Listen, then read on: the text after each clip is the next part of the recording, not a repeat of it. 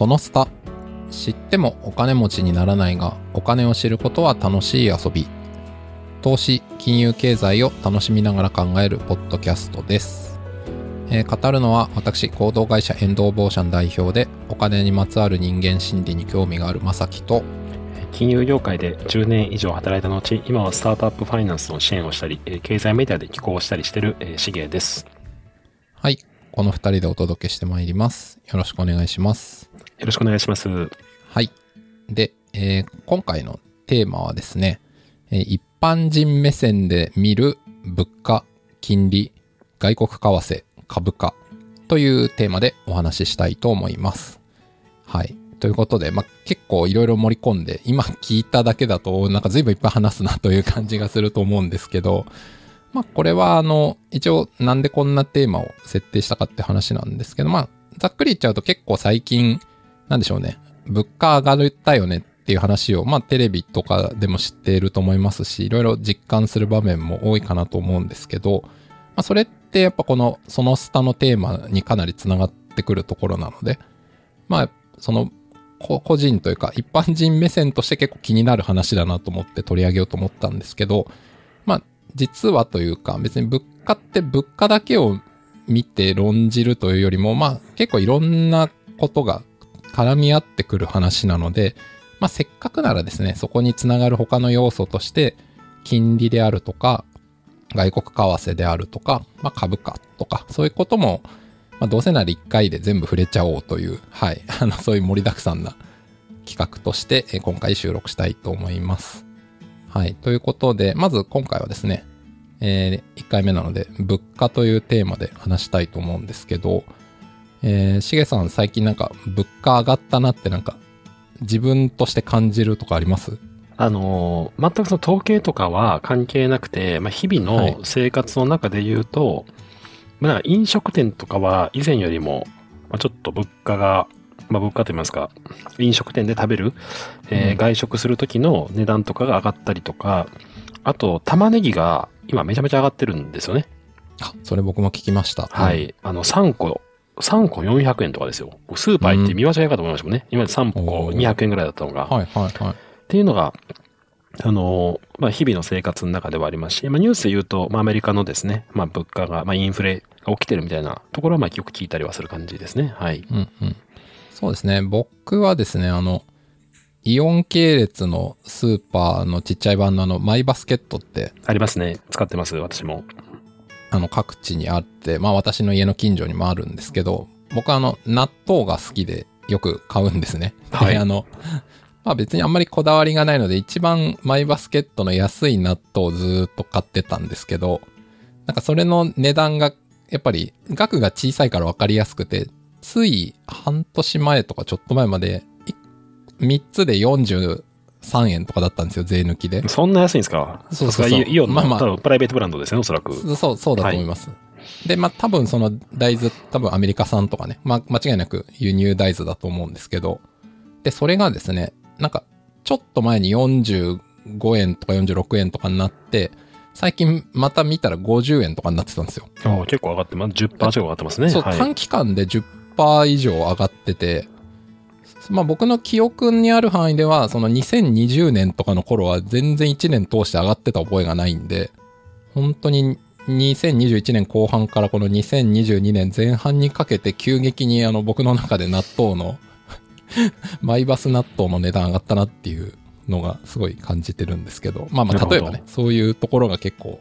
まあここういったことってあの皆さんもスーパーに限らずいろんなとこで感じる場面って多いんじゃないかなと思うんですけど、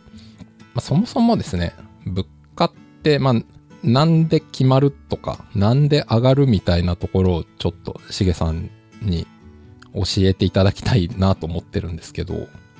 そうですね。あのーまあ、物価の、まあ、定義ってそもそも何なんですかみたいな、まあ、あの、こ細かい話もあるんですね。例えばその、週刊少年ジャンプは、なんか以前多分、その差でもお話ししたと思いますけれども、はいはいはい。えー昔はですね、私が小学校の頃190円とかだったんですけども、うんうん。今多分270円ぐらいまで上がってると思うんですよね。うん。でもそれを、まあ、ジャンプ一つを見てですね、えー上がってるから物価上がってるっていう、まあ、言い方はまあしないと。うん。どっちかというとその、えっ、と、まあ、総合的なですね、あの、まあ、モノサービスの総合的に表したものを、まあ、物価とような感じにしてるので、あの、まあ、今は玉ねぎ上がってるから物価上がったっていう、それは個別の話ではあるんで、まあ、マーケット全体としてどれだけ物価上がってますかみたいなところが、まあ、結構大事になってくる感じではありますね。それがまず物価としてありますと。で、これはまあ、いくつかそのサンプルの、あの、食材とか決まってるんですね。で、あの、カレーって結構大事なんですよ。カレーっていうのは。カレー？カレー、なぜかというと、はい。人参が入って、まあ、じゃがいもが入って、玉ねぎが入って、はい。牛肉が入って、まあ、カレーのルーが入って、ご飯があってっていう、まあ、いろんな食材が入ってるじゃないですか。はい。で、それの、それぞれのものの、えー、まあ、なんていうか、価格全体がとして上がってカレーの価格が上がるのか、牛肉だけめちゃめちゃ上がってカレーの値段が上がるのかって結構違うじゃないですか。あそうですね。はい。で、そういうのもあって、まあこれあの、まあ日銀とか、まあ物価が一応出したり、まあ消費者物価指数みたいなのをですね、まあ日銀がまあ出してて、えー、まあそれをですね、まあ計算をまあしたりするっていうのが、まあ一番物価っていうのが、えー、ありますと。それは消費者物価指数。で今の消費者の話なんで、生産者物価指数っていうのも一応あったりして、はいはい。まあ、物価をですね、深掘りするともうそれだけでめちゃめちゃ時間かかるんで、まあざっくり、ねうん、なんとなく世の中のものの値段の感じと。で、例えばですけど、コロナ前を100としたときに、今の全体的な平均の物価が102だとすると2%上がったねみたいな、まあそういうような捉え方をしますと。うん、で、この物価の、えー、はどうやって決まるんですかというですね、まあ、今の正樹さんのご質問で言うと、うんうん、基本的には、物の、と、物やサービスの需要と供給によって、まあ決まるっていうのが基本的な考え方です。うん。はい。で、えー、まあ需要曲線と供給曲線っていうのが、まああってですね。で、供給曲線は、えー、右肩上がり、えー、需要曲線は右肩下がり。になります。はいはい、で、まあちょっと頭の中でイメージしてほしいんですけど、横軸は、まああの、生産量、縦軸は、まあ、物価、価格というものになってるんですけども、まあ我々消費者からすると、値段が下がれば下がるほどですね、えー、物を買いたくなる、欲しくなるというようなことがあったりはするので、うん、値段が下がればですね、まあ、需要は増える。まあ、例えばですけど、まあ普段は高級お刺身買わないんですけども、あの、賞味期限がですね、間近になってるのが、3割引きの刺身があれば、まあ、ちょっと3割低いから買おうか。ただこれは定価じゃ買わないでみたいな。あ、はい、はい、それ僕すごいあります。割引シールに弱いです。そうですよね。だから、うん、あの、別に直接マグロの刺身食い、すげえ食いたいわけじゃないけど、まあ3割引きなら買うかみたいなっていうのあったりすると思うんですよね。うんうん、ありますね。なので消費者からすると値段が下がれば下がるほど、需要、欲しくなる量は増えてくるというのが一つですね。で一方、供給者側ですね、物を提供する側からすると、いわゆる値段が上がれば上がるほど、たくさん多くのものを売りたくなるですね。値段が安いならあんまり売りたくないし、高いならたくさん売りたいですと。はいはい、なので、右肩上がりになると。で、この右肩下がりと右肩上がりの需要曲線と供給曲線の、まあ、交わるところで、まあ、物価が決まるということなんですね。で、これはどういうふうに映るのかっていうのが、まあ、わかりやすい例で言うと、はい。えー、今ってマスクかなり安いですよね。ああ、はいはい。まあ、えっ、ー、と、もう、それこそダイソーとかにも売ってますもんね。30個100円とか。そうですね。もう100円ショップとかで売ってると思うんですけども、うん、ただ、まあ、2年前ですね。まあ、コロナがなった頃に、懐かしい。ありましたねそ。そもそもなんかその、マスク売ってないし、売ってなかった。アマゾンとかで売ったとしても、なんか50 50個3000円とか。ありましたね。そうですよね。ありましたよね。はいはい。で、これ何が起きてるかっていうと、コロナになって需要はめちゃくちゃありますと。すごい需要があります。一方で、その供給としてのマスクは別にコロナ来るって予測してないんで、そもそも限定的だったので、うんうん、短期的にはですね、すごく需要が増えて、供給は一定。この状態だと値段が上がるという、まあ、普通にですね、皆さんのイメージ通りかなっていう、まあ、気はしますね。これが物価が上がるケースですと。で、今どうなったかっていうと、世の中のマスクの生産体制が整って、まあ、中国とか含めてめちゃめちゃマスクが供給されるようになりましたと。うん。すると、まあ、需要と供給で供給が増えてきたので、マスクの値段は、まあ、下がってきたと。まあ、これがざっくりとした、あの、よくある需要と供給の話になりますね。うん。まあ、マスクの例はわかりやすいですよね。この2年ぐらいを考えてみると本当に。そうですね。うん。で、あそうですね。で、これがまあ一つの値段が上がる理由なんですけど、うん、えー、それ受給の話ですね。でこの需給とは、あの、また別にですね、あの、物価が上がる要因っていうのがあります。でこれ何かっていうと、まあ、物っていうのは、基本的にその、まあ、仕入れ値とか積み上げになってはくるんですけども、元のですね、あの、生産コストが上がると、物の値段が上がるっていうふうになります。例えば、えー原油価格ですね。原油価格が上がることによって、はいはい。ガソリン代がリッターいくらとかが上がるっていう話とかですね。まあ、クリリーニング代のですね、値段が、まあ、上がるみたいな感じとか、ああ、そうそういうことで物に転嫁されるんですね。はい。とか、人手不足になった時に、いわゆるバイトのですね、まあ、深夜料金とか、値段が高くなってる。これはあの供給が少ないから値段が上がるとかですね。まあ、そういう点で、えーまあ、物価も上がる。まあ、逆に言うと下がる時もありますね。たくさん豊富な、人が、えー豊富であったり、物がたくさんある場合は、値段は下がるし、うんうんえー物、生産量っていうのが、まあ、生産するために必要なコストが増えれば、その分ですね、うんうんえー費用が上がる。これがまあ物価での仕組みになるということですね。はい。んまあそうですねだから需要側の話と供給側のコストとかまあそういった話、まあそういう2つの面があるよって話ですよねそうですね。で、えーこのまあ二つの面で、まあ日本とかまあ世界、まあリーマンショック後ですけど、あんまりインフレっていうのはそこまでなかったっていう、まあ特に日本っていうのは、まあバブル崩壊後ですね、まあずっと、まあデフレ傾向だったんですけども、まあ最近ですね、まあ先日も、えー日銀物価指数で確か2%のインフレ率達成みたいな話に、まあ達成っていうかなんかポジティブですけど、まあ2%になったっていうニュースがあったんですけども、えーインフレちょっと上がってるし、アメリカとかはですね、もう年うん8%とか上がってるとかっていう、すごもうめちゃくちゃ上がってますと。いはいはいで、えここなんでこのタイミングで上がってるのかというのを、まあ今話したですね、まあ、フレームワークを用いると、うんえ2つあります。大きく2つですね。まず第一に、えーロシア、ウクライナのですね、戦争があると。ああ確かにはい。うんで、ロシアっていうのは、いわゆる天然資源の供給をするですね、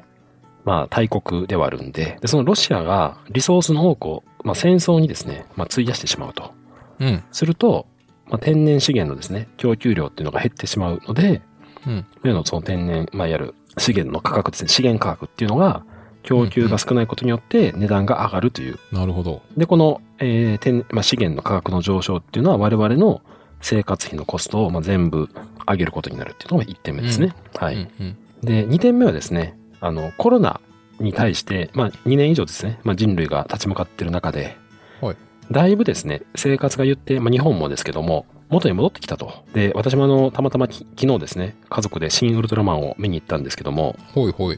あの、めちゃめちゃ混んでましたね。こんなに混むんだ、みたいな、こんなに人いるんだっていうような感じになって、はいはいで、その、ポップコーンとかジュース買うとかも、まあ、長蛇の列なんですよ。うんっていうと、まあ、わかりやすく、まあ、需要が増えてきてると。戻ってきてるという話ですね。なんで、世の中の、まあ、資源価格、まあ、の提供給が減る中で、まあ、アメリカとかもそうそう、需要が戻ってきてる。それは需要は増えてるけど、供給が少なくなってる。ということは、まあ、物価が上昇しますねという、まあ、こういった仕組みになってますね。なるほど、はい。コロナがまあ明けつつあるというか、そう、急激になのか、まあまあその、需要が伸びてるけど、供給は別に伸びてないどころか、まあ例えば天然資源、原油とかガスみたいなので言うと、その、ウクライナはい。へのロシアの侵攻とか、まあそういったことで減ってたりするから、まあそこの二つが大きく物価を全般的に上げる方向に働いちゃってるのが昨今っていうことですかね。そうですね。で、ここでですね、もう一つ大事な要素が実はあってですね。うん。それはですね、あの、期待なんですね。ほう。これはあの、今後物価が上がるんじゃないかっていうふうに、うん世の中の人々が期待すると、まあ、実際にですね、まあ、物価が上がるという、まあ、のものがあるんですね。で、えーそういう意味ではインフレ期待というふうに、まあ、これですね、あの、専門用語でも実際に言うんですけども、今後物価が上がると思いますかっていうことを人々が見込むことによってですね、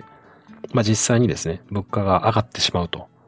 で、これも皆様にご記憶ありますかね ?2020 年、2年ほど前なんですけど、本当に一時的だけですよ。確か 5, 5月か6月ぐらいだと思うんですけども、えー、街中からですね、トイレットペーパーが消えたっていう事件が起こりましたありね。ましたね。はい。は春先でしたね。春先でしたね。4月かな、もしかしたらコロナの4時月ぐらいかもしれない。はいうん。で、これは、まあどういうことかというと、あの、実際にトイレットペーパーが足りない状況じゃない。実際ですね、うん例えば、あの、イオンとかがですね、まあ写真でトイレットペーパーの在庫たくさんありますみたいなところを言ったりとかしてるんですけど、うんみんなトイレットペーパーがなくなるんじゃないかっていうふうに思うと、買いだめしとこうっていうふうに思うわけなんですよね。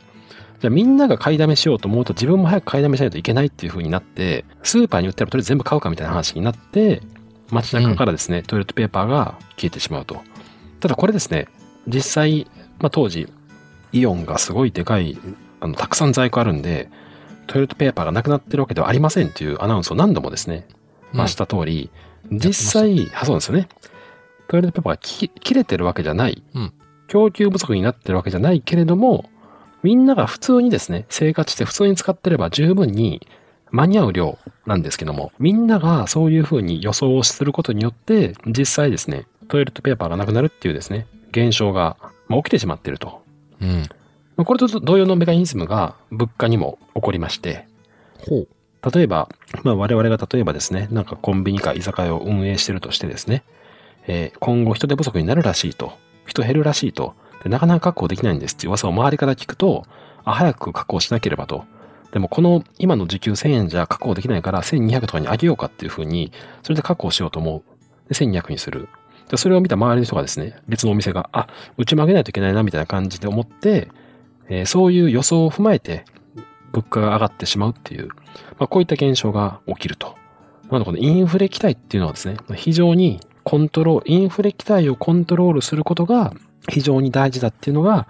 今の各国の中央銀行、まあ、日本で言うと日銀ですね。